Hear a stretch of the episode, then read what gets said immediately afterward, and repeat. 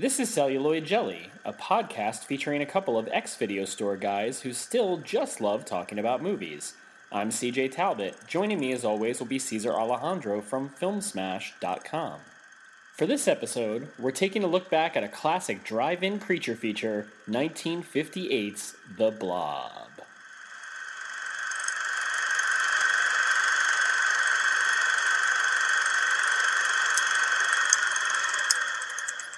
All right, guys, welcome back. This is episode 45. Um, thank you for joining us. Uh, I'm CJ, and uh, introduce yourself, sir. Um, I'm Cesar Alejandro. How's it going, everyone? Cool, man. How you been? Um, not bad. You know, I think uh, it's finally feeling like fall over here on the East Coast in Baltimore. Yeah. Uh, so that's pretty welcome, honestly. Now, did you recently have Comic Con and stuff? Uh, Comic Con is next weekend. Next so not, weekend. It's the uh, 18th Baltimore uh, Comic-Con. 20th. Are you guys gearing up for that at Collector's Corner? Um, well, because I work mostly in Bel Air, there's not so much I have to do to gear up for it. Um, there's a little bit of uh, tasking I need to take care of, but it's very minuscule compared to what they're doing over at the main shop. Okay. Will you be attending, or are you going to be working the booth the whole time? Uh, I'll be working on Sunday, so um, I guess if this episode gets out there early um, or before the convention, um, I'll see you there. Hopefully, any of our uh, listeners. I didn't even think about that. You said this coming weekend, and this won't air until the following Monday. Oh well. Sorry, guys, missed your shot. All right. So, uh, what have you been watching? What do you want to recommend to people? Now, you mentioned you want to talk about Joker, uh, but let's can we can we save that till the end, just in case Uh, yeah, for spoiler fine. warnings and stuff. Um, I saw a film I saw recently that I quite enjoyed uh, was the new film from Takashi Miike. Oh Uh, yeah. it's a movie movie called First Love. Um, it's this really energetic gangster love story with ultra violence and limbs getting cut off and um, bunker scenarios. okay. um, All right. Really, really enjoyable. So the movie itself, uh, in terms of plot, it takes place over the course of one evening. Um, you have your main character, a guy named Leo, who is um, an up and coming boxer who gets uh, a pretty devastating diagnosis from a doctor. So he's feeling pretty shitty about himself, and he's kind of depressed um, as he's walking the streets of Tokyo. Uh, he comes across a young girl who's being chased by a man, and in his anger, he just kind of takes it out on the guy and knocks him out in one shot. Um, he finds out later on that that gentleman is actually a cop um, who we know to be dirty, but he does not. So he and the girl take off running into night. Um, we find out that because of what the cop has done as a dirty cop and his dealings with organized crime, that um, the two of them are now being sought by not only the Japanese yakuza, Chinese triad, as well as police officers and all sorts of different kind of crazy hitmen and people. Um, and he takes it upon himself to kind of protect the girl. Cool. It's uh super super crazy. Um, the beginning of the film is fairly straightforward, but uh, it really ramps up into I think what a lot of people expect out of Takashi Miike, especially from his early 2000s uh, and late 90s output. Um, so it, I would say it's probably one of his coolest films in years. Very slick, stylized, um, really enjoyable. And the last act is, you know, bodies being stacked on bodies. Really enjoyable. Nice. Uh, now, how did you watch this? Was this uh, in theaters? Did you have a link for streaming, um, or yeah, I um. how is I it available? yeah, I watched the screener, but it has it is actually playing in limited release in theaters right now. So, I as I if I remember correctly, like for people in the Baltimore area, Arundel Mills is playing it currently, um, Nice. as of today anyway, as of recording. yeah, and I, I, I haven't checked, but I'm sure it's playing in you know New York and L.A. and some other markets. Mm-hmm. Um, yeah, I mean he's he's definitely Miike's known for some pretty crazy shit going in his movies, right? Uh, yeah, I mean, I think in recent years he's definitely settled down into a more, I don't want to say classical style director, because he still has um, an incredible output. He's amazingly prolific. Over a hundred films that he's directed, like um, he's probably closer to 115 Yeah, right now. But um, this film, it's like two movies a year, right? sometimes more. You know. That's crazy. That that's Yeah. like old Hollywood when they used to make like a movie a week. And directors Yeah. would just churn them out, like six movies a year. It's um it's awesome it really is so um like Now you're you're the expert, but do you find that like that he is because of the uh, the volume of output that he's putting out? Do you find that the quality sort of you know goes up and down? um yeah i mean that's inevitable with any director Yeah. um, i think as he's refined his directing style he's become a much better director with more f- films along the lines of like 13 assassins and um, harakiri uh, being released within the last 10 years or so Yeah. I think he kind of got his name out there because of how energetic and kind of like raw a lot of his films were. I mean, you have cult classics like Ichi the Killer or, or Audition. Audition, I think, is an early example of him kind of turning into like the the better director that he is now. Okay. Ichi the Killer is a movie that a lot of people love, but he's, it's also, in my opinion, noticeably over, overrated. Wow. Okay. All right. Yeah, I think uh, you know it's interesting to hear that, like in terms of Japanese directors, especially modern day ones, he is one of the ones that most people in the West would recognize the name or at least the work that he's done. Over in Japan, he's really not that notable as of a director aside from within the industry because he always gets amazing talents to work with him, but in many cases, a lot of his films underperform in terms of box office. So he's not really a bankable director despite his notoriety. Wow. Really? That's actually very surprising. Yeah, I think uh, the last couple films that he did were, um, like they lost they lost money at the box office, so it's kind of tough. But I mean, he works consistently, so I think uh, the market in the United States and around the world opens up a lot of opportunity for him. So he's not uh, he's not starving, is what I'm going to say. no, not with 115 movies under his belt. That's crazy. uh, awesome. Uh, anything else? Yeah, but I highly recommend it. Yeah, I mean, I put I, I wrote a review for it, so I mean, maybe we'll link it to I guess the the podcast page, but. Yeah, I saw that. I- I'll I definitely can't put it in the show notes. Yeah, I really can't recommend it enough. It's one of my favorite films of the year. Nice. All right. High praise there. Awesome. Uh, yeah, well, you just talked for like six minutes or so. I'm going to talk for like 30 seconds because I haven't really watched. I haven't watched a whole lot this week. Um, but uh, you know, obviously, you know, as we get closer to Halloween, you start kind of like uh, some people just kind of like shut off everything else and just watch horror movies all month long, and that's cool. That's if that's your thing, totally. I get the 31 days of horror thing. Um, for me, I kind of like to pepper things in, um, and and you know not go like whole hog into it. Um, so I like to start light. so this week I watched um, I watched House, uh, the 1980s House with William Katt and George Wendt. Um, Okay. Which is a which is a movie that uh, that I quite enjoy, um, you know, but it's not a good movie. it's not a good movie at all. um, you know, but for anyone who hasn't seen it, it, it is about a, uh, a novelist um, who is separated from his wife after the disappearance of their child. Um, his his grandmother or great aunt, I can't remember which. I think it's his great aunt.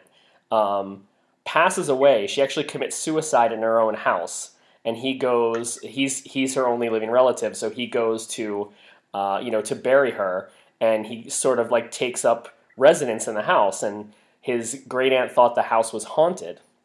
So strange things start to happen. George Wendt plays his sort of, sort of, you know, sort of charming, sort of, you know, kind, no, but very nosy neighbor. Um, and uh, he's writing a novel about his experience in Vietnam. And while that's happening, he starts to see weird things in the house and starts to believe that his aunt was not crazy and that the house is actually haunted. And um, it is a relic of its time. Uh, the quote unquote ghosts that are in the house are done with like body suits and some pretty terrible makeup and prosthetics. Um, they're not ethereal at all. They're almost like uh, I, I, don't know. It's almost like like the Leprechaun or Ghoulies. It's like that type of like '80s, um, you know, makeup effects, and uh, and it's just silly. I mean, it, you can't take it seriously while the while the film is playing. Um, and it's actually one of those movies that I think, uh, because of that, um, I think if if you were going to update it, I think this movie might actually benefit from a remake, um, so that you could get the special effects right and uh, and get a little bit more serious and a little bit more, more scary with it because it's not really scary. Um, yeah, so. you know, I've never seen either of the House films. They, they have a pretty good reputation, but uh, they're ones I've skipped over in my in you know my viewings. I feel like the first one's not as satisfying because it's not scary and it doesn't lean into the silliness as much as the second movie. I find that I actually enjoy the second movie more, uh, just because it's a little bit more nuts and a little bit, you know, funnier. Um, sure. But uh, but yeah, uh, House not a good movie, but uh, you know, if you're just looking for some sort of like you know campy '80s artifacts uh, you know, give it a shot. It's on Prime. Uh, I think House Two is on Prime too, although I haven't gone back and rewatched it yet. Um, and then the other one that I watched, I rewatched Clue because it's one of my favorite movies. Uh, we probably talked about Clue on the show before, so I will keep it really short. Uh, but you know, it's got a great cast. Obviously, uh, it's got some terrific performances. Uh, you know, it's another one of those like mid '80s comedies that was touched by John Landis, who was like a co-producer and a co-writer on it. Um, you know, it's it's fun. It's got an ominous mood, um, which I think works really well to keep it as a as a fun but light Halloween movie. So if you don't want to like really dive into horror, I think that's a, a really good movie to watch. Yeah, I think it's it's pretty solid all around, satisfying holiday viewing. Yeah, and at this point, you know, they've been talking about doing a remake for so long, but recently, I guess it was announced that uh, Ryan Reynolds is attached to a new Clue, and Jason Bateman is in negotiations to write, direct, and star as well. So there's some pretty pretty heavy hitters to try to remake this movie, uh, which personally I, I I don't think they should touch. But you know, uh, you you could hardly get two better people to attach to it, though.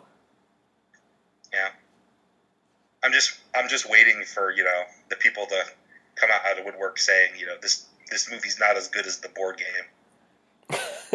well, I think the board game's really fun. I, you know what? We definitely talked about this before because, like, about a year ago, um, Chelsea and her family got really into playing Clue, and and you know we would sit up and play like three or four games of Clue at night, uh, like on the weekends, and I never lost, and it frustrated the shit out of everybody.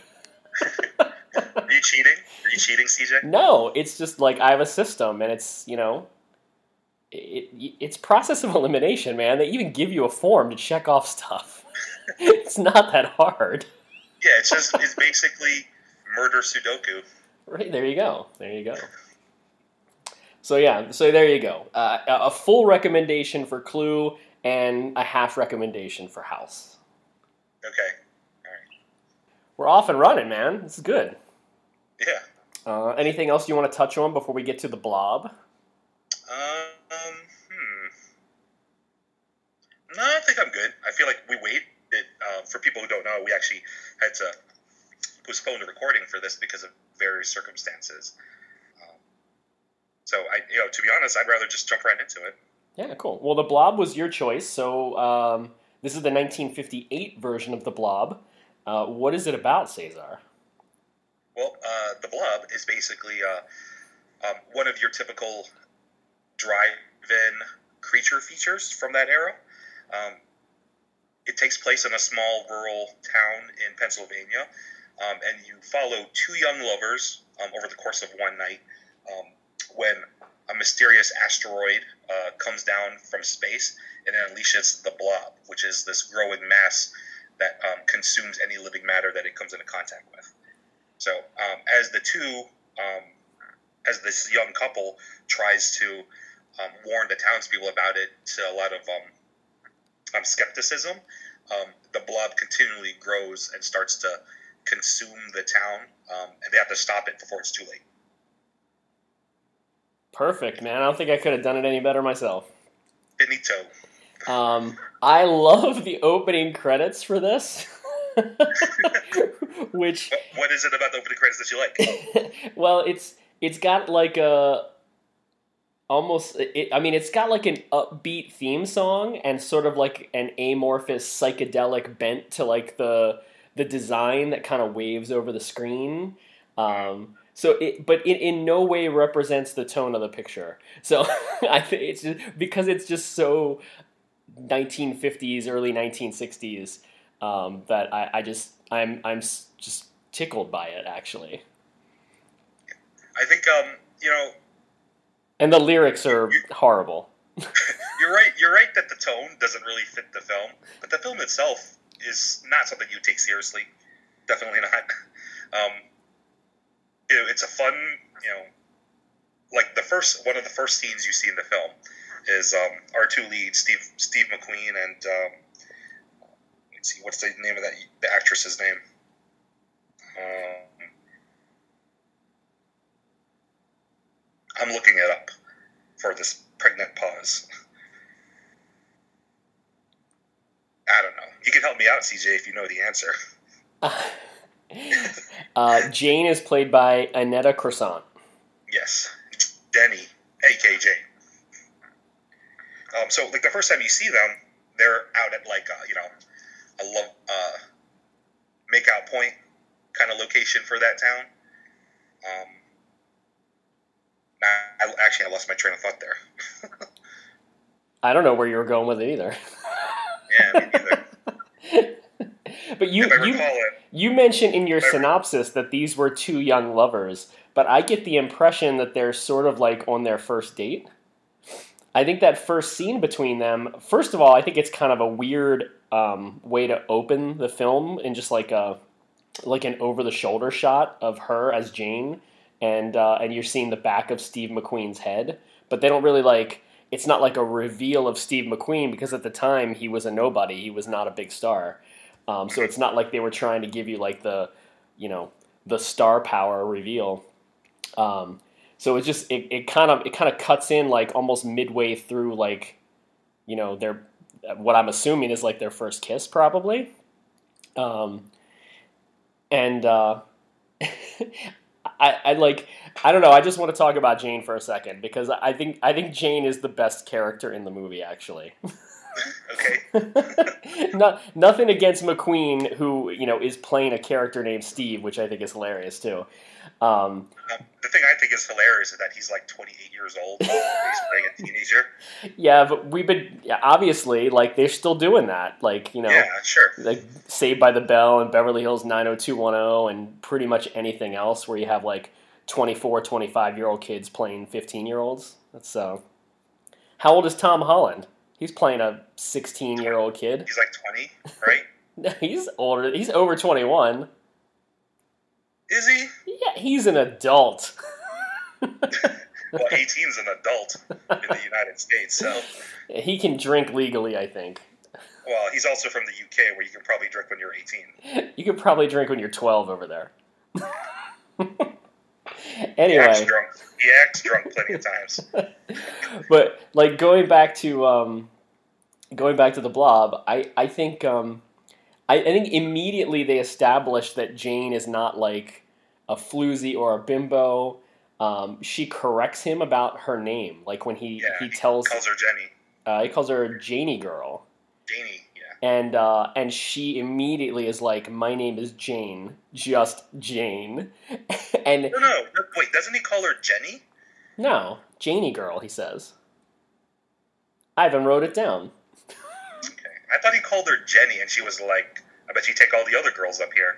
It's like, no, Jenny, I mean, Jane.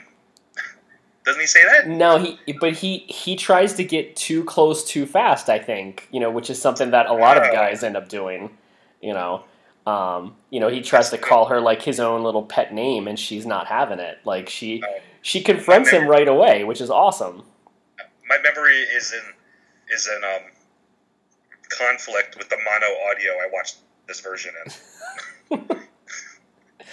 Yeah, and then you're right. She does call him out on his like uh, on what her perceived approach is from him, and and she says something like, uh, you know, for a minute there, I thought that that shooting star business wasn't just part of your line, you know. But of course, now she sees that it is, and then he has to defend himself and say that it's not. He immediately, or she immediately puts him on edge, which is awesome. Uh, and then, like, okay, well, how about we go back to town? Not working out. yeah, and then they see the the shooting star. No Claire Danes in sight though. Um, yeah, I knew you were going to bring that up. so, but yeah, I, I like her. She's a fairly strong character. Um, later in the film, she has no problem like stepping up and defending Steve. You know, she she helps him um, to convince the doc of what's going on early in the film. Uh, she has no problem like jumping in and talking to the police with him. Um, you know, when they when they question him, she steps up. Um, when Sergeant Burt accuses him of staging the accident at Doc's place, um, he says something like, "You know, it's part of their plan to make us look stupid or silly." And Jane scolds him, and she's like, "I think you're doing that pretty well by yourself, Sergeant." So I kind of love her. Yeah, I think um, there's a couple of scenes, like uh, I guess when Steve uh, meets up with his friends to, uh, I mean, we're jumping around, of course, as as we typically do, um, where he goes to investigate the uh, the old man's the um, house where they find a dog. She's got no problem, kind of like just hanging out and um, with all these other guys. Where you would imagine 1950s to be, uh, you know, a kind of um, I don't know how you describe it, but uh, chauvinistic kind of thing going on. I mean, they tease her, um, Steve and her a little bit because they're on a date, but it's uh, you know, she's able to assert herself within that group. Uh, not that there's anything um, super negative that they have to say about her, but she's like, yeah, you know, we should take this dog. Let's take this dog with us. I guess is uh, the crux of that scene. There's not too much heavy undercurrent to most of this film, you know.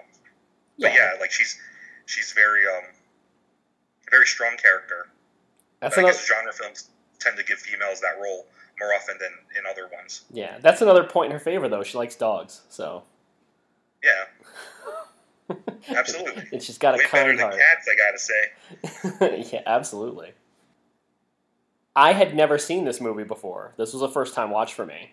So oh yeah, I, I, to be honest, and and because we were going to record this a week and a half ago at this point, or, or something, a week ago, um, I think I watched it two weeks ago, and I was surprised because you know I'm no connoisseur, you know, or expert in like 50s sci-fi, but I was expecting a little bit more of the blob in the movie, and I think it's you know obviously because this was a smaller budget film, this was this was actually like a B movie. Um, financially, you know, they probably didn't have a ton of money, but it's fairly minimalistic, and I think it works out pretty well for them. yeah. I think uh, a lot of films that are limited by their uh, by their budget, especially from this this era, um, you know, I think people can look back at 'em, movies like Night of the Living Dead or you know gr- the guerrilla filmmaking of you know video from the horror films from the 80s. You know, people look back at that ama- amazingly with a lot of fondness, and what people are able to achieve on um, you know smaller smaller budgets and time, you know, can be pretty amazing, and you appreciate it more. Yeah, and I think um, you know even when you look at something like Spielberg's Jaws, you know, I mean, like you barely see the shark in that movie until the end. So I mean, this you really get like you get like three or four good shots of the blob um, as sort of like that amorphous like gelatinous mass kind of like bouncing around a couple times but really like you get the big money shot at the end when it's over top of the diner. Um, I think they the scenes where they have the the blob flowing through small little crevices and stuff are um, yeah that's creepy. cool though. yeah that's it's very creepy. So it reminds me of like uh,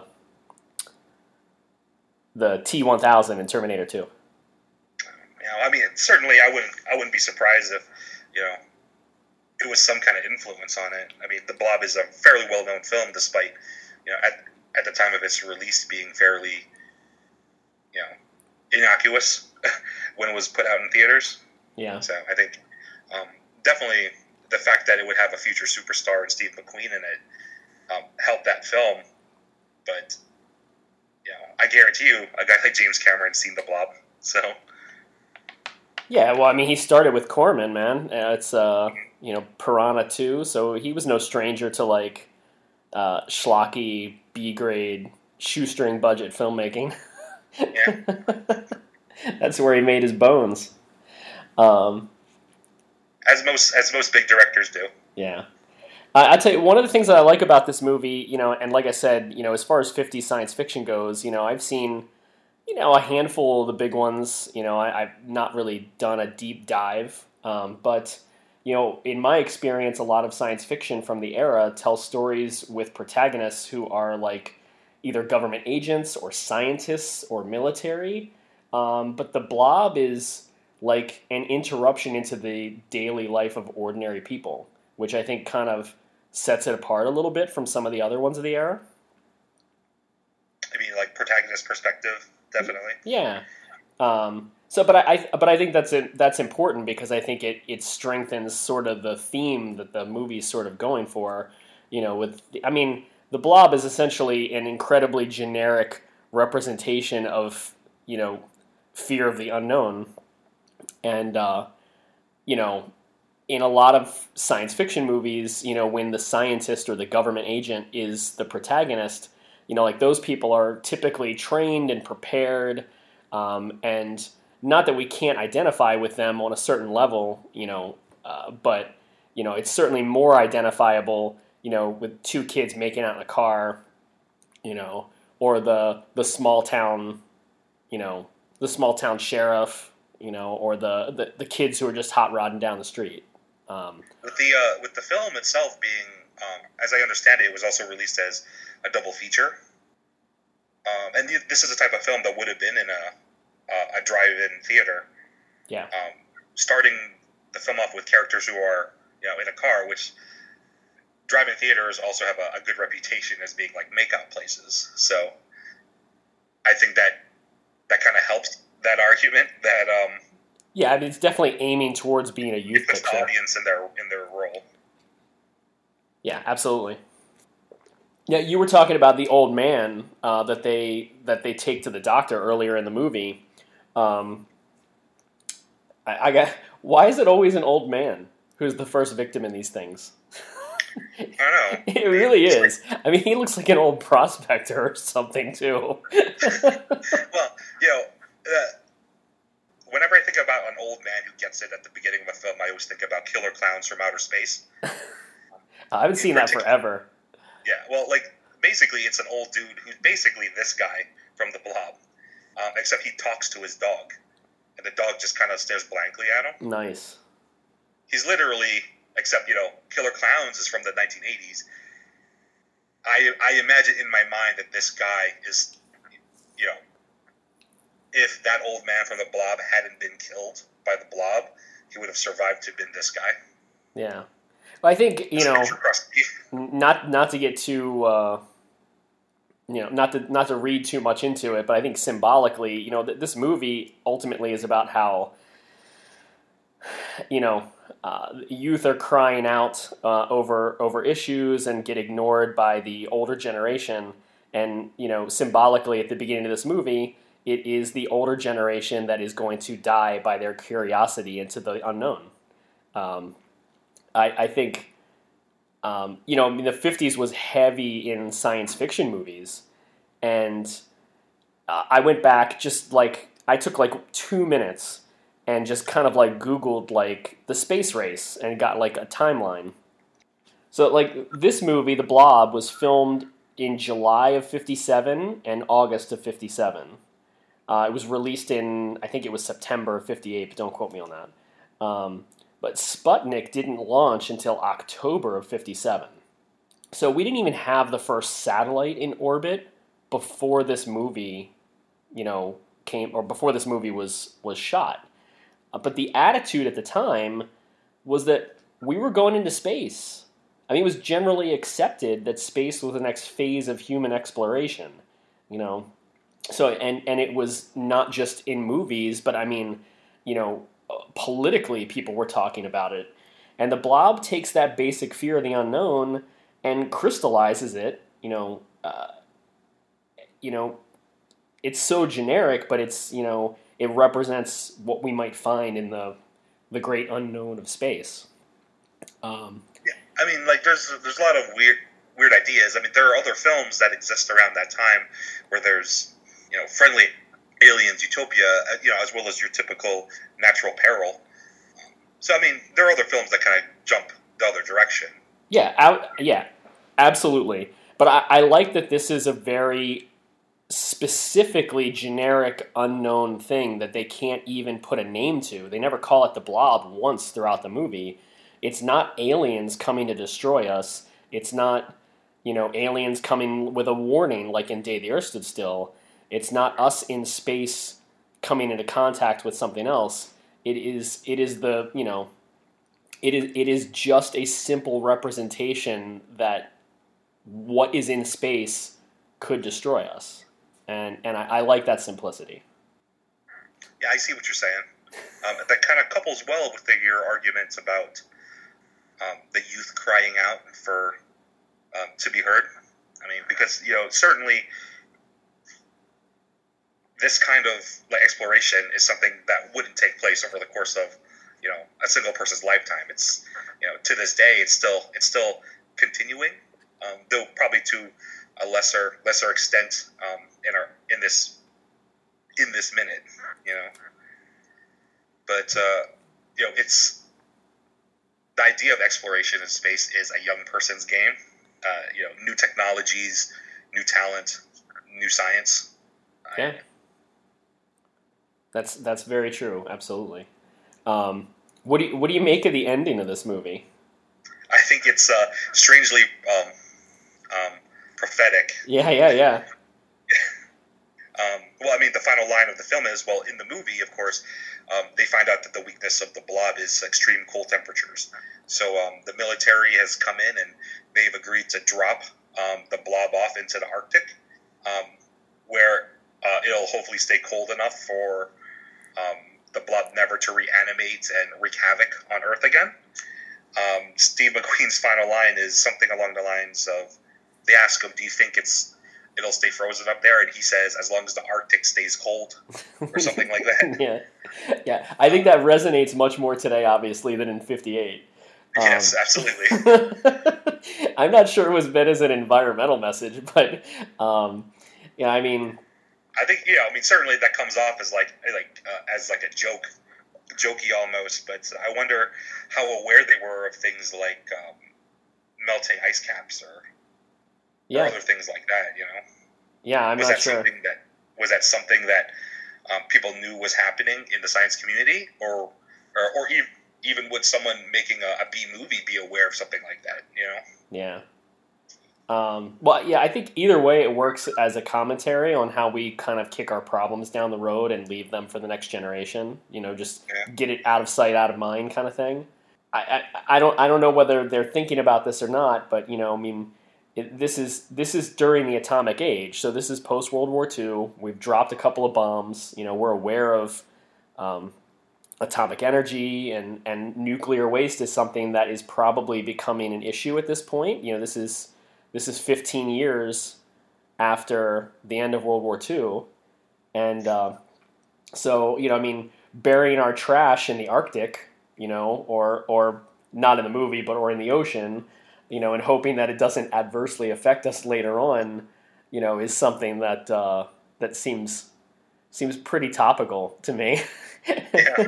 you know, when I first watched this movie, I was like, man, this movie is a little bit simpler, a little bit more minimal, minimalistic, and I kept thinking to myself, well, why is this movie still considered to be like one of the great 1950s sci-fi horror movies?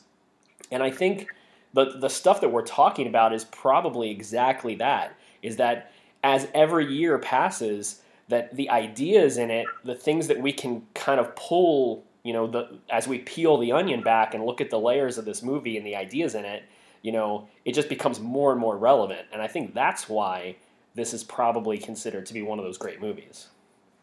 I think um, a lot of um, horror and science fiction films that are considered classics from this era um, the ones that tend to resonate are the ones that tend tend to be prophetic, like the final line of this film. When there are plenty of films that are released around the time that are, are probably better films in terms of entertainment or production quality. Yeah. Um, but definitely production as, quality.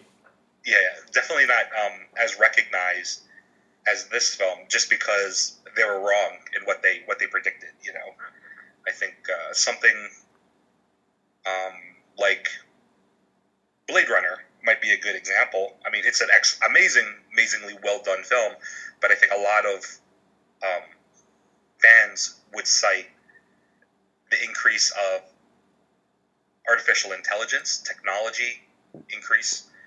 Um, yeah, and the environmental and.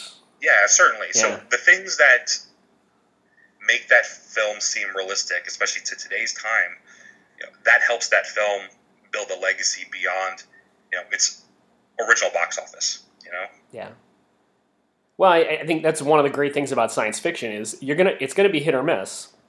But when you make a science fiction movie, especially when you set it in the future, um, but even like the Blob's not set in the future. The Blob was set um, the summer they made it. There's a calendar on the wall that says like July '57 or something like that. Good prop. Um, yeah. So I mean, dating the film, but I mean, they, they didn't set out to make a movie about the future. Um, they set out to make a movie about you know science, I guess. Um, kind of. but when you when you make a science fiction picture, you know, I mean, you you you have that big whiteboard. You throw all your ideas on it. You try to look down the road and see like what will happen. I mean, we thought we'd have flying cars by now, which is something that hasn't come to pass, and we're we're almost at 2020, and you know, but so much of the other technology and things that came before they did in reality were in science fiction films of the 50s and 60s. I mean, you know, like the, the Star Trek communicator is something people were like, handheld telephones, that's crazy. you know, tablets. right. But see, like, that is a part of our everyday lives now. And, um, you know, so you're gonna, you're gonna hit it, you're gonna miss it. Um, and the blob is one of those things that just, you know, like the ideas that are in it, you know, hits more than it misses, and that's that's why you know we're still talking about it. So um, yeah, I'm just I I was taken aback by the relationship of the teenagers in the movie. Um, it, it, seemed a little bit odd um, the way the three I, and I forget their names. One of them is Tony. One of them is Mooch. I can't remember the third guy's name. Right? Yeah, I mean, who cares? It's not really important. but one, yeah. of the, one of the guys' names is Mooch. I mean, yeah. They're, so they're all typically one character. But yeah, like um, this this movie sort of follows um, like a, a very sort of like age old like teen movie trope where like first the kids are at odds with one another and you know there's some conflict and then they become fast friends and then they have to rally behind the protagonist uh, hero.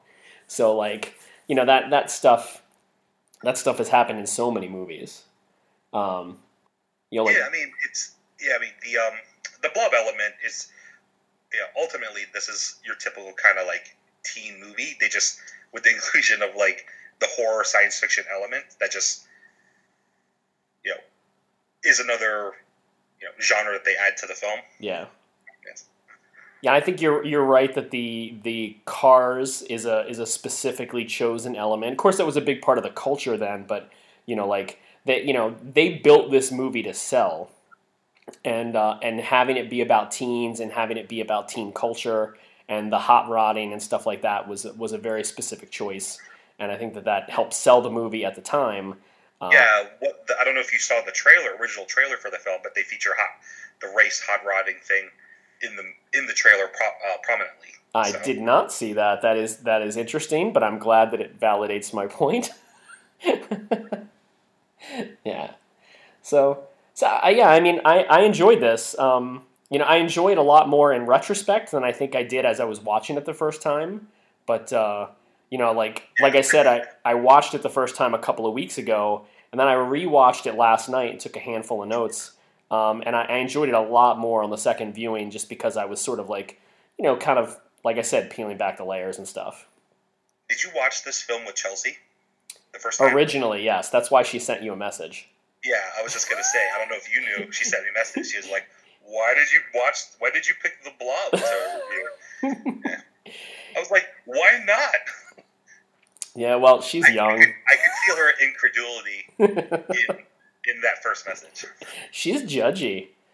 She's very I felt, judgy. I, I felt like she blamed me for choosing it, and and like right, because I subjected her to it. You suggested watching it together. she she made we we had a actually a really terrific day where like we just decided one Saturday that we were just not going to go out and we were just going to stay in our pajamas and watch movies all day and we did and it was fantastic. Um, and I made her watch The Blob, and we just alternated picks. So after we watched The Blob, she made me watch Labyrinth. So she got me back pretty good. Don't worry. Yeah, okay. She's never gonna get me. I watch whatever I want. It, it- yeah, except when I pick a movie for our podcast. Oh yeah, don't let don't let her sway you, man. I'll try. Hi, Chelsea. uh, I love you, dear. Um, so, do you have anything else you want to talk about for the blob?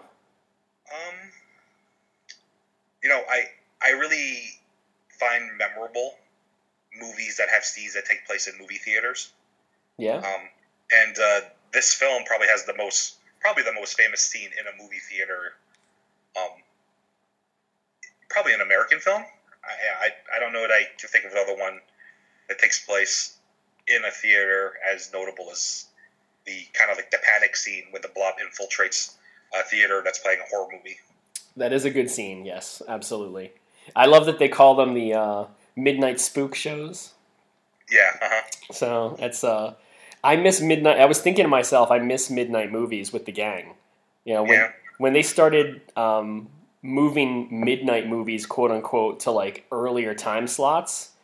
You know, because I mean, some people out there may not know, um, but new release new releases used to come out at midnight on Thursday a lot of times. And so they started moving that back to 10 o'clock, and then it was 9 o'clock, and then it was 8 o'clock, and then it was 6 o'clock, which is about what, where they are now, right? Is that still the case? Yeah, six and seven. Yeah. Um, and but we used to go see midnight movies all the time after work on Thursday nights, and we'd get food, and the whole gang would get together, and we'd go see a movie, and we'd talk about it afterwards. And honestly, you know, no bullshit. I mean, those were just some of the greatest times, man. Um, so I yeah, miss that. absolutely. Uh, I miss I miss hanging out with everybody on Thursday nights. Yeah. Damn you, Hollywood! Damn you for ruining Try- midnight movies. try to try to keep it together, but uh, sometimes later movies, you know, a lot of theaters just don't want to stay open that late anymore. So a lot of times they'll have movies at midnight, but they'll have those earlier screenings. So the people who are diehard, you got to watch it right away. Yeah. Well, I guess for the biggest movies, you can still see a midnight movie because they'll run it a bunch of different times. So, like, you know, like when the new Star Wars comes out, they'll have it at six o'clock, six fifteen, six thirty, six forty-five, all the way up till like two o'clock in the morning.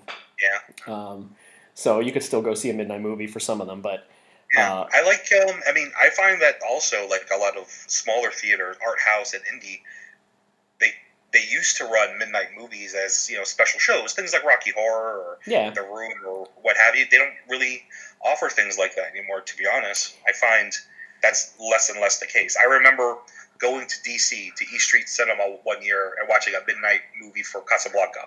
yeah. yeah. East Street doesn't do that anymore. They you know, Really? it's a shame. Yeah, I'm surprised. they do shows like that, but they don't do them at midnight anymore. So Uh, they they do, and I have not been attending any of them, but they still do you know midnight shows at a bunch of theaters in LA. Um, but you know, I mean, uh, you know, you've been you've been out here where where I live in the Inland Empire. It's it's uh, it's a good you know hour and forty five minutes to two hour trek into LA, and uh, you know it's it's not something that I do that often because the traffic around LA is just horrible. yeah, Uh, so it's it's really got to be something special for me to you know take it into the city. Um, yeah, I find that. It, probably in the last year, I haven't been able to travel as much as I wanted to for films. Going out of town to watch limited engagements and such is something you and I would we do fairly frequently, but I hadn't done it so much in this past year by myself or with our other movie friends. Yeah, yeah. We we went down to DC quite a few times to see some special screenings, and uh, actually, um, next week Joe and I are going to be watching Parasite. They're playing it for like one day at East Street, so oh, nice. Looking forward to checking it out finally. Yeah, a little shout out to Joey P. yeah. How's he doing? Good. Yeah, I think so. Yeah, I have to, um, I have to catch up with him. Yeah, I invite I invited him. We watched Joker together, and I invited him to Gemini Man this evening, but uh, he didn't return my te- text message.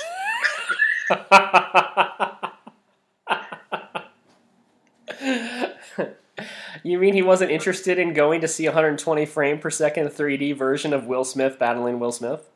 Well, you should have heard his comments during the regular trailers before I knew he was being presented that way. so, suffice to say, I think he was not interested. well, that that is a shame. I'm sorry to hear that. Um, so, but that that may be a good uh, a good time to transition into um, our spoiler discussion of Joker. Uh, so, okay. for anyone that has not seen Joker, obviously we we talk spoilers for every movie. Uh, so, Joker's not going to be any different. So if you haven't seen Joker, you can pause this podcast right here and you can come back after you've seen it. Or if you don't care, then you can just keep listening. But you have been warned. So um, I, I, I don't remember what you what you put on your Letterboxd review. Um, but did you enjoy Joker? I did. I did not give it a score though because I figured we would be talking about it, um, and I didn't want uh, people ask all the time, especially at the shop, whether you liked it or not. And I did like the film. I thought um, I thought the film was was good. Um, definitely not as good as some people say it is, um, but definitely not not as bad as other people say it is. Yeah, I'm firmly leaning towards uh, the positive here. Um, but I think with a movie that has a lot of people talk about, I didn't want to put like an actual like numeric rating to it that might temper people's opinion before they'd seen the movie. Well, I'll just jump off on that and say that I thought it was a great looking movie. Um, and you know that I'm a sucker for good production design and great cinematography and costumes and stuff like that. And and this is a this is a grimy, dirty, lived-in, realistic or hyper realistic um, visual film um, you know, obviously it wears its influences on its sleeve. You know, the the Scorsese stuff and Taxi Driver and the griminess of the '70s. Um, and so I, I really enjoyed and appreciated that. I think it's a good performance by Joaquin Phoenix. Um, I agree with you that I don't think it's as good as some people are saying. I think Joaquin Phoenix is getting a ton of recognition for this, and I think he's good in it. Um, but I think I think part of that is the physical transformation and the weight loss, um, which certainly I appreciate people going going the distance and, and having that type of commitment to a role. Um, but I think if you just look at the actual acting, I think it's a very solid performance. Um, but I'm not sure that it's I'm not sure it's one of my favorites of his over the years. Well, I mean, if you look at his body of work, you know, even before going into Joker, I always I've felt that um, he's been one of the best actors working in Hollywood for years. Um, with his works with Anderson, and you know, I mean, movies like The Master, like totally blow you away. Oh yeah. Um, and this movie, not to say, not to do a Scorsese and say, you know, comic book movies aren't like aren't cinema, but um, you know, you don't want to get me started on that yeah, Joker is a character that's been explored many different ways by many different people. So, you know, a unique take is good, is you know, is always welcome. But you know, it's a character that's got a lot of history, as opposed to something that you know might only exist as the single entity on film. You know, I'm speaking in terms of role. So, yeah. So I mean, Joker's been you know broken apart every you know hundreds, if not thousands, of different ways over like the the seventy plus years he's been around as a character. So yeah, I, and, I, and, he's one of the most iconic, you know, uh, comic book villains, he's I think he's probably become one of the most iconic on screen villains as well at this point. Um, yeah, I mean you've had Nicholson, Ledger, Leto, now Phoenix, uh, who have all Cesar done. Romero. uh, Cesar Romero. Well, I wasn't. Uh, well, I, I guess you have to include him because the the '66 Batman movie. But I was just talking cinematic depictions. Um, Joker's been done so many times, more than any other you know comic book villain. Um, you know, I, and I. Why do you think that is? Why do you think he is the most popular comic book villain? Um, I think a lot of it has to do with Batman being the most popular comic book hero. Okay. Um, so I think proximity certainly helps, and I think the strength of most superheroes, comic book characters, are the conflict that they have with their villains. So certainly with Batman being super popular and Joker being his most iconic, um, a lot of people would say that those characters are two sides of the same coin. So I think you could also attribute the popularity of a character like Spider-Man to the strength of his villains. Like, as a comic book reader, I find that his rogues gallery is second only to Batman's. Um, and with Joker being the king of Batman's by default, he's the most popular. I would say in terms of um, mainstream in the world. You know, Yeah.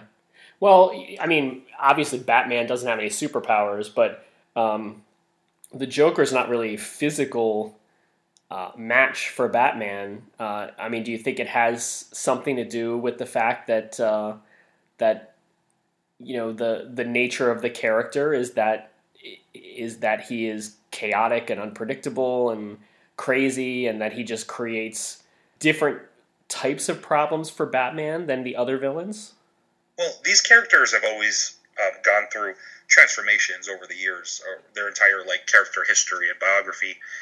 Um, a character like the Joker used to just be like a thief. So somewhere along the way, his transition into psychopathic murderer, um, serial killer, um, happened fairly recently. You know, I'd say a lot of people would would say like the 1980s with books like Frank Miller's The Dark Knight Rises or um, The Dark Knight um, featuring Joker is kind of like a, David Bowie-esque androgynous, but very psych- very psychopathic uh, killer. Okay. Um, kind of help temper Joker's transformation into like the end of the end of this century into like where he is currently. Um, a, a lot of people would say, and I think this film actually does an interesting um, bit with it, that you know Batman being a detective is super analytical, uses a lot of logic, but with the Joker, logic doesn't exist because it's unpredictable. You're right, chaotic, anarchic, um, uh, symbols of anarchy. Um, the film The Joker um, brings a duality to that that uh, I have expressed to some people, you know, people who I've talked to who've seen the film already. Um, I've always felt that the death of Bruce Wayne's parents in the comics, and this film kind of, you know, kind of follows Joker, so you don't really see it so much. But the death of Thomas and Martha Wayne is a result of the Gotham police being corrupt, the government not being able um, to protect its citizens. Okay. Um, in Joker, the same thing happens to Arthur Fleck, um, Joaquin, um, Joaquin's character, who becomes the Joker in the title. Maybe or may not. There's been a lot of speculation after the film's been released, but um, Arthur is also a victim of the government. You know, he gets uh, he's unable to be protected by you know people who are supposed to. His adopted mother, um, social services, um, lack of access to medical care. Um, Yeah. He's he's fa- he's failed by the government, and that causes brings about his full transformation into the Joker. So I think with those two, I mentioned earlier, they're Batman and Joker, two sides of the same coin. I think um, this movie showcasing the the origin, the birth of Joker, um, kind of hammered home that point I've been arguing for years about. You know, Yeah. Uh, you you mentioned social services and the failure of, of the system to uh, to improve the quality of life in, in people who have mental health conditions. Um, I, I think that the pointed commentary in this film about our healthcare system in that regards certainly has merit. And to be honest, I, I, I feel like the most damning thing in the movie is the conversation he has with his caseworker, uh, and I, I, don't know the name of the actress, um, where you know it's it it's the last time they're going to meet, and he and he basically says, "You don't listen." That you ask me the same questions, and he doesn't say this, but they keep prescribing him the same drugs. Um, and they're not really trying to treat him, they're just trying to uh, sedate him in a way, um, you know, to, to make sure that he is not a threat. Um, yeah, it's, they're not actually make sure he hasn't hurt anyone yet. Yeah, they're just they're not actually trying to improve his mental health. They're actually just trying to, you know, to get him out of the way. you know, um, and I I think that that's that's the most condemning thing I think because I, I think that there's a lot of truth in that. It's the way that we actually treat uh, people with mental health conditions. Is that well, like a lot of the treatments don't work? They're just there to to make us feel better about it. Well, you look at the era the, where this film is set. There are little earmarks that suggest it's 19, 1980, a few of them. Yeah.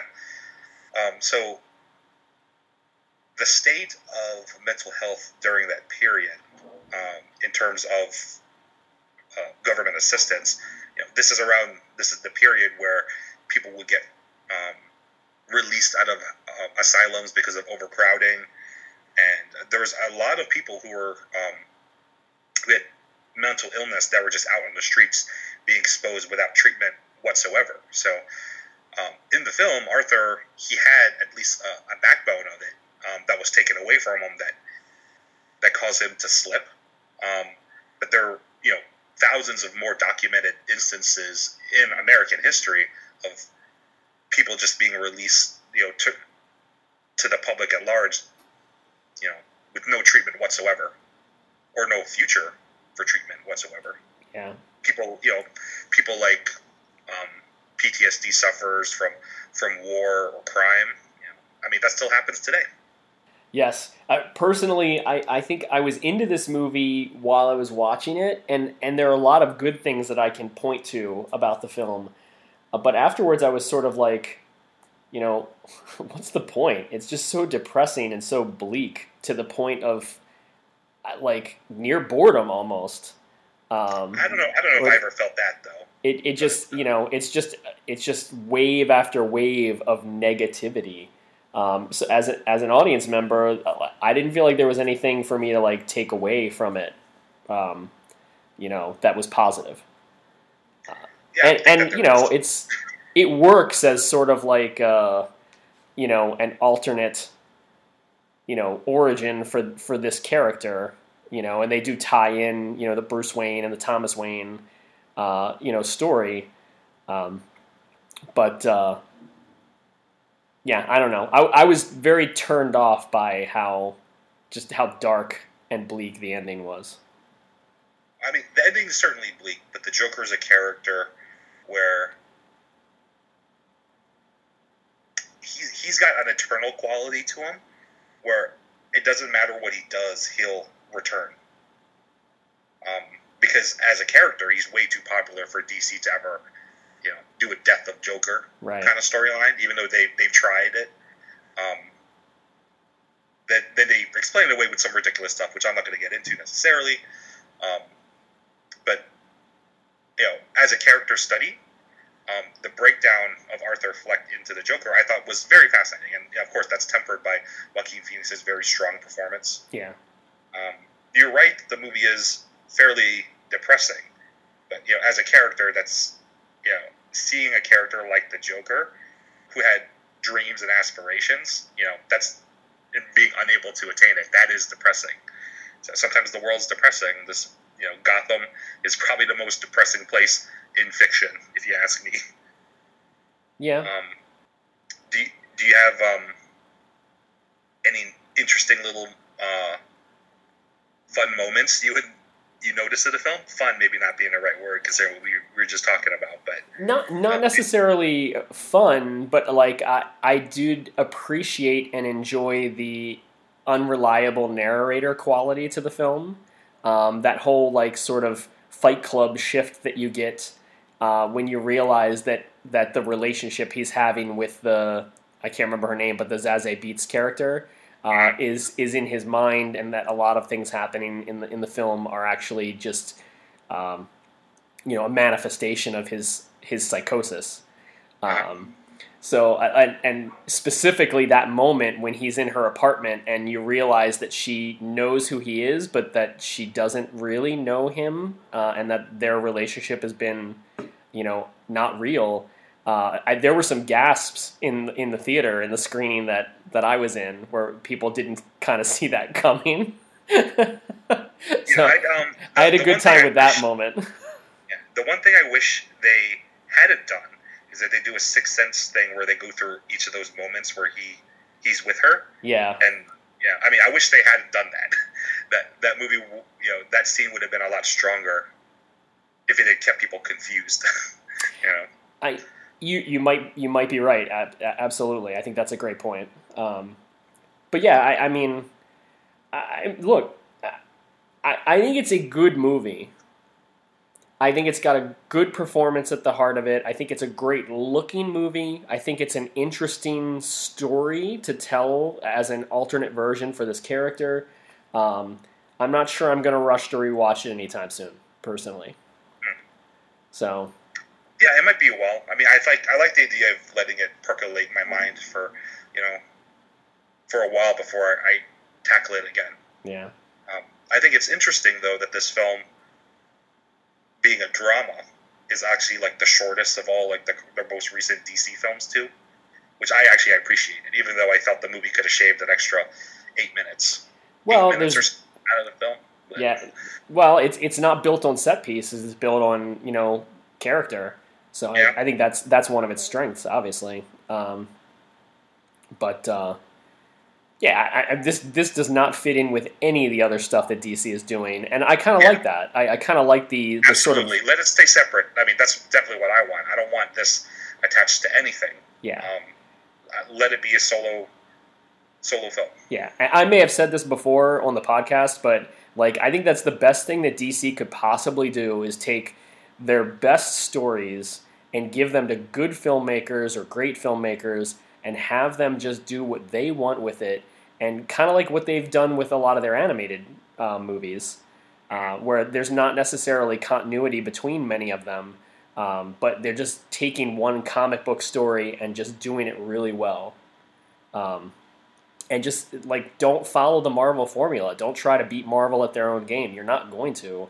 Um, things like this are going to make your movies really pop and stand out in the marketplace versus the other comic book movies yeah, I mean, look look how well Joker did this month. You know, 90, 93 million opening weekend. Yeah. So for an R-rated film, no less. Yeah. So I think uh,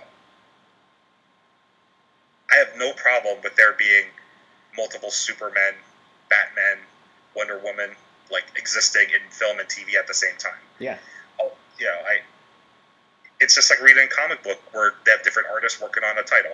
That's all it is. So yeah, they, I, they don't have to have continuity. I mean, Elseworlds, like this Joker story, is what they call an Elseworld, which is alternate universe kind of a thing. Those have always been among my favorite stories. You know, I think tackling those, especially because you don't need to bog them down with character history, makes them way more accessible than having to watch 20 movies to understand Avengers Endgame yeah, and well, that's going to give you a lot more variety as a viewer too, and allow you to sort of like pick and choose your entry points into watching this stuff.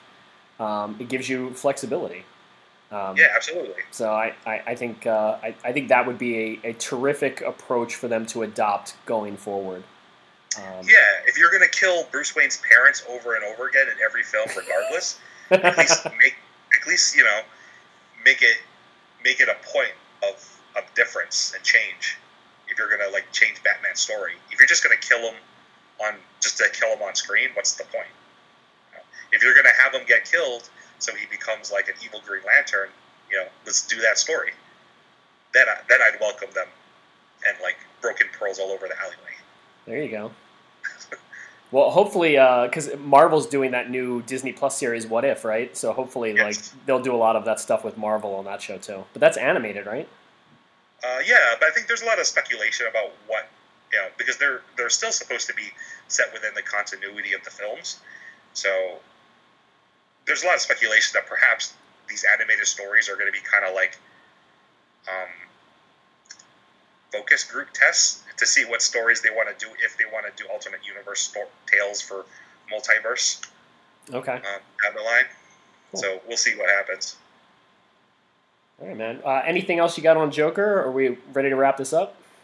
Mm, just a couple things. Like I really like. There's that small scene where Bruce Wayne meets Arthur, and he does the little you know bat pull thing. That's pretty cool. Um, and you know, I I wonder, like in this world, you know, when when the Waynes get killed, you know, did Bruce Wayne watch Blow Up, or did he watch Zorro the Gay Blade? And which of those movies influenced him to become a costume hero in the future? Hope, hopefully, Blow Up. uh, I think we both already know the answer to that. Either, Um. either of them would be awesome. So, That's fantastic. All right, cool. I don't know what we're watching next, but uh, it's your choice. It's your it, choice. it is though, my so- choice. So, well, why don't we go with uh, the the classic original Nightmare on Elm Street? Uh, okay. You go yeah, with that? I haven't, man, I haven't watched that movie in like 25 years. Yeah. So, Me either. So let's let's do it. So I want I want to pick a horror movie, and we're we're coming up to Halloween. So uh, and and this is a movie that I think was on our poll last year, um, which did not get chosen. But uh, I think I'm just gonna pull the trigger and say we're gonna go with Wes Craven's A Nightmare on Elm Street for next week. what the Um, hell? Yeah, exactly. So um, go from one maniacal madman to another maniacal madman. Okay, cool. I'm looking forward to it. Nice. Uh, where can people find you on the internet, sir?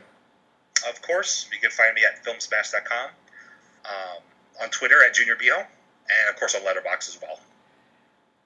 Nice. Uh, you can find me on Letterboxd. You can uh, you can join the Celluloid Jelly Facebook group uh, by clicking the link in the show notes, and you can find me on Twitter at Setting the Frame. And uh, that's that's terrific. We'll see you guys next time. Thank you, Cesar. Thanks, CJ. All right. See you guys. Bye. Celluloid Jelly was recorded using Google Hangouts, mixed using Apple's GarageBand software, and hosted by Podbean. For any inquiries related to celluloid jelly, please email settingtheframe at gmail.com.